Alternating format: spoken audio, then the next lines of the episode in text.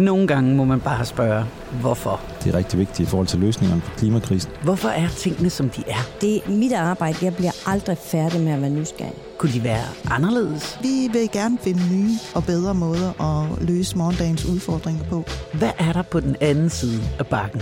Jeg kan ikke mindst have tænkt det her, det bliver en skidt dag. Der sker jo altid noget nyt. Jeg hedder Julie Bundgaard, og jeg har fornøjelsen af at byde dig velkommen til denne her podcast. En podcast fra Evig om nysgerrighed. Vi skal forstå, hvad nysgerrig ledelse er.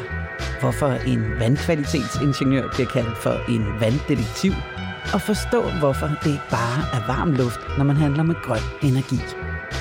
Du skal møde en række superpassionerede eksperter i hver deres felt, når vi går på jagt efter den enestående menneskelige egenskab, der for alvor kan drive forandring.